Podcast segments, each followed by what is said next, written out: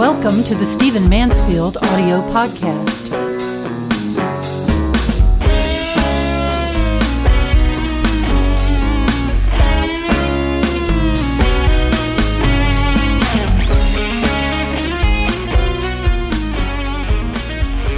I want to turn our attention for a moment to the Trayvon Martin Zimmerman case. All of us know of it. We've watched it rip up the country. We've watched the riots. We've perhaps paid attention to the trial. We've heard the scream fests on cable T V. It's a tragic situation that's going to hang over our country for years to come. I want to divide my comments just briefly into, first of all, spiritual issues, second of all, a brief comment on legal issues, and finally, a couple of moral matters. You know, I, I I have to say that before we talk about anything partisan, before any of your other opinions come to bear on this situation, I hope you can just feel for a moment the grief of yet another black youth in America being killed.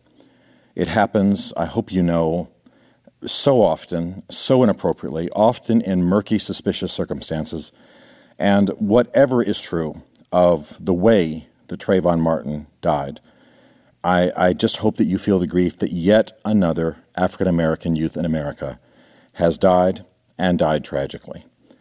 Second of all, I, I, I hope that you are surprised and stunned and committed to changing the fact that race is still such a factor in America. You know, I am I am perfectly willing to admit that perhaps I am um, living in a bubble, but a different kind of bubble than you might think. I live uh, much of the year in Washington, D C I attend a largely African-American church. I, I, I know it's trite and can even be insulting to say in certain circumstances, but tr- it is absolutely true that, that most of my best friends are black. Uh, it's it's it's. Um, and yet I was stunned, um, and still am, at the vitriol and hatred and racist statements made, even by prominent people, the stupid, bigoted statements that were made publicly.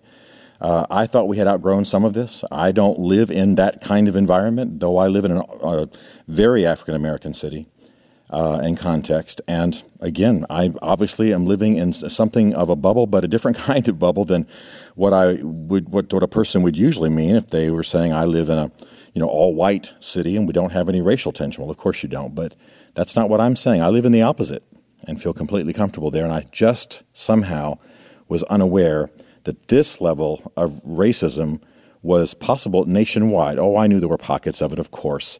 But this level nationwide and even amongst the prominent and the broadcasters in our country, absolutely stunned. And then finally, I, I have to say that I'm stunned and dismayed by the demagogues, those who expand their mailing lists and raise funds and try to increase their prominence Um, by manipulating and exploiting the situation. I, on both sides, they're doing it. It's absolutely wicked, and of course, it's making it worse in our society. I'm not a lawyer, but I do want to make a brief comment on the issues of the law. Some of my advisors on this are, believe it or not, African-American D As in Florida. And the fact of the matter is that the Florida has a self-defense law that is unique among American states, um, very unusual. And for that reason, and that reason alone, the jury ruled appropriately under Florida law. I'm not saying that it was a moral ruling. I'm not saying that I like the ruling. I think the law is badly worded and often misapplied, um, and, and, and unwise in some of what it ends up saying because of that poor wording.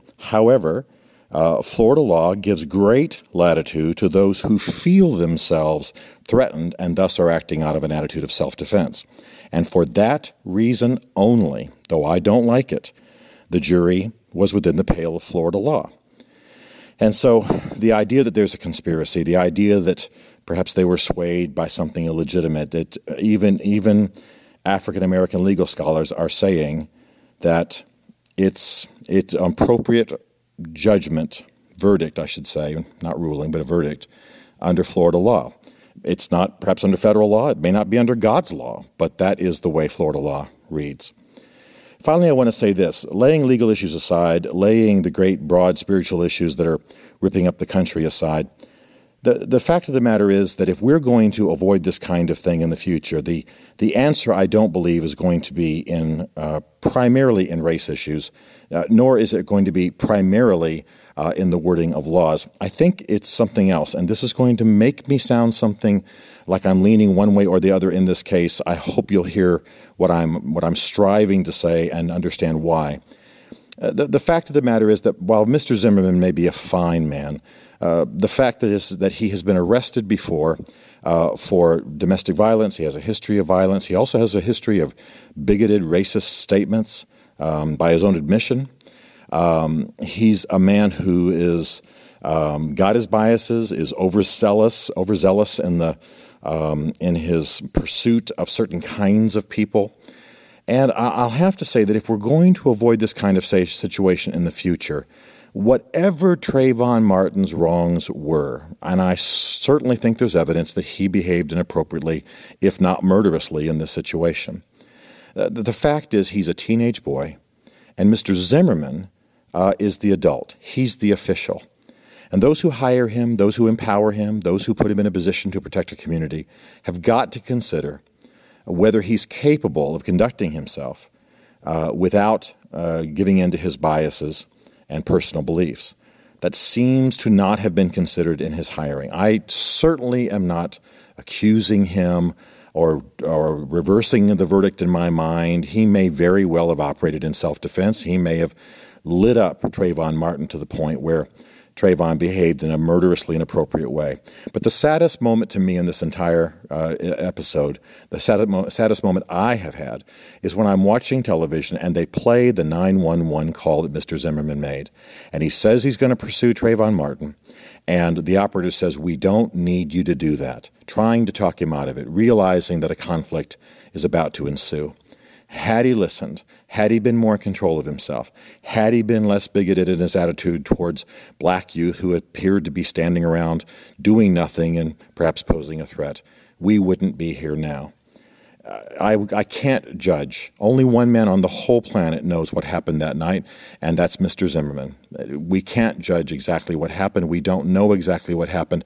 What we do know, and it may not even have been the cause of the whole matter, but what we do know is that a man empowered with authority gave in to his own personal biases rather than exercise the higher moral judgments of the kind of uh, uh, typical of the kind of people we want to see empowered with with this kind of authority, with the authority of a badge, uh, with the uh, with the charge and the obligation and the responsibility to protect a community. On that night, Mister Zimmerman should have protected Trayvon Martin too. He should have simply called the police and left the situation to them, if indeed there was anything to call the police about.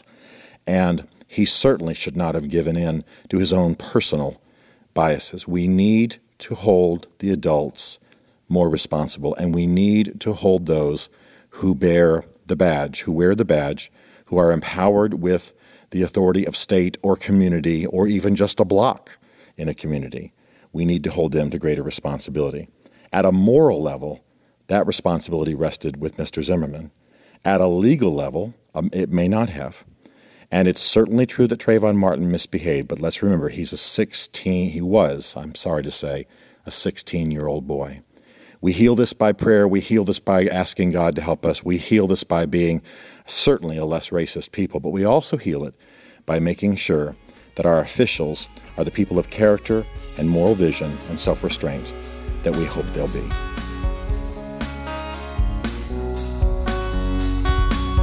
Stephen Mansfield is a New York Times best-selling author, a popular speaker, a frequent faith and culture commentator on C N N, Fox, and The Huffington Post. His groundbreaking books on faith and society include The Faith of George W. Bush, The Faith of Barack Obama, The Search for God in Guinness, Lincoln's Battle with God, and Killing Jesus. You can learn more about Stephen at Mansfield Group dot com and connect with him on Facebook and on Twitter under the name Mansfield Writes. The Stephen Mansfield podcast is produced by Isaac Darnell, who also wrote, performed, and produced the Rockin' and Rollin' podcast theme song. This is a Chartwell Literary Group production.